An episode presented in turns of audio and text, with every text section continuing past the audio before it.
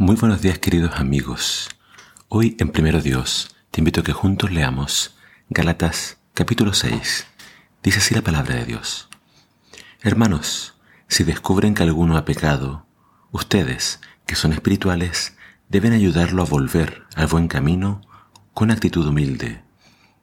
Pero cada uno debe cuidarse, porque también puede ser puesto a prueba. Ayúdense unos a otros a llevar sus cargas y así estarán obedeciendo la ley de Cristo. El que se crea demasiado grande cuando en realidad no es nada, se engaña a sí mismo. Cada uno debe examinar su conducta, y si tiene algo de que sentirse orgulloso, que no se compare con nadie. Cada cual tiene que cargar con su propia responsabilidad. Los que estudian la palabra de Dios deben ayudar económicamente a sus maestros. No se engañen a sí mismos. Nadie puede engañar a Dios. Uno siempre recogerá lo que haya sembrado. El que siembra para satisfacer los apetitos de su naturaleza pecaminosa, de ella cosechará destrucción. Pero quien planta lo que le agrada al Espíritu, cosechará vida eterna del Espíritu. Así que no nos cansemos de hacer el bien, porque si lo hacemos sin desmayar, a su debido tiempo recogeremos la cosecha. Por tanto, hagamos el bien a todos cada vez que se presente la oportunidad y especialmente a los que por la fe son de la familia. Les escribo de mi puño y letra. Miren con qué letras tan grandes. Esos que están tratando de que ustedes se circunciden lo hacen para quedar bien con la gente y así evitar la persecución por anunciar la cruz de Cristo.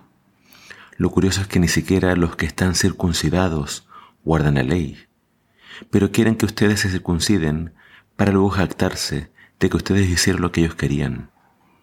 En cuanto a mí, Dios me libre de jactarme de otra cosa que no sea la cruz de nuestro Señor Jesucristo. Por Él, el mundo fue crucificado para mí y yo para el mundo. Ya no importa si uno está circuncidado o no, lo que importa es ser parte de la nueva creación. Que la misericordia y la paz de Dios reposan sobre los que viven de acuerdo con esta norma y sobre el Israel de Dios. De ahora en adelante ya no quiero que nadie me cause más problemas, porque llevo en el cuerpo las marcas de haber sufrido por Jesús. Hermanos, que la gracia de nuestro Señor Jesucristo esté con cada uno de ustedes. Así sea. Pablo termina su carta a los Gálatas con estas últimas instrucciones Siempre las cartas de Pablo tienen ese orden. Primero habla de la teología, primero nos presenta cómo es el plan de salvación y luego él se enfoca en temas prácticos. Y acá tenemos que prestar atención a estos últimos detalles.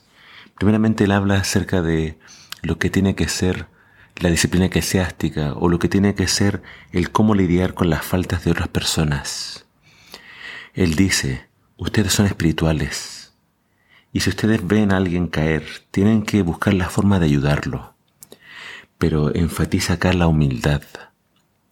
Es decir, si alguien sorprende a otro en una falta, es muy fácil que él también caiga en una tentación, sea probado. Es decir, se puede volver orgulloso, puede, puede tratar a esa persona que cayó de una mala forma. Entonces Pablo dice, ah, ah, si usted es espiritual, tiene que ayudar con mucho cariño y humildad a aquel que cayó. Después dice, tengan cuidado de no creerse superiores o más grandes que el resto. Nuevamente está hablando de la humildad.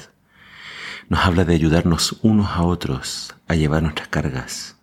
De esa forma dice, estamos obedeciendo la ley de Cristo. Pablo nunca está diciendo de que no, la ley no hay que cumplirla.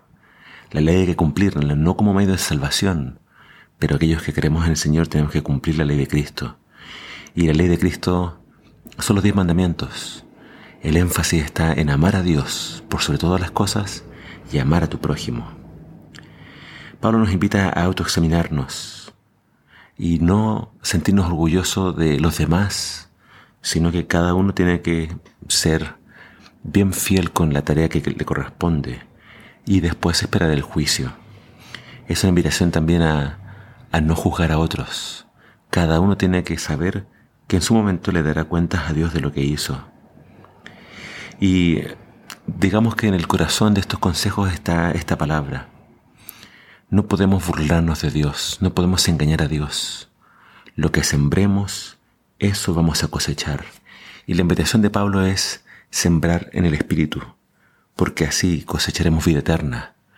En cambio, si nuestra vida está centrada en sembrar para la carne, para los deseos pecaminosos, entonces estamos eh, preparándonos para cosechar muerte, destrucción.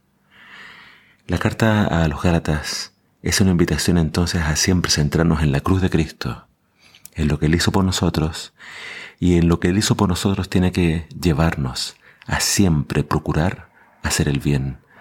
Pablo dice, no te canses de hacer el bien, porque pronto vamos a cosechar, pronto vamos a recibir la recompensa. Así que aunque haya maldad y aunque haya a veces personas negativas o malagradecidas, tú nunca dejes de hacer el bien. Que el Señor te bendiga.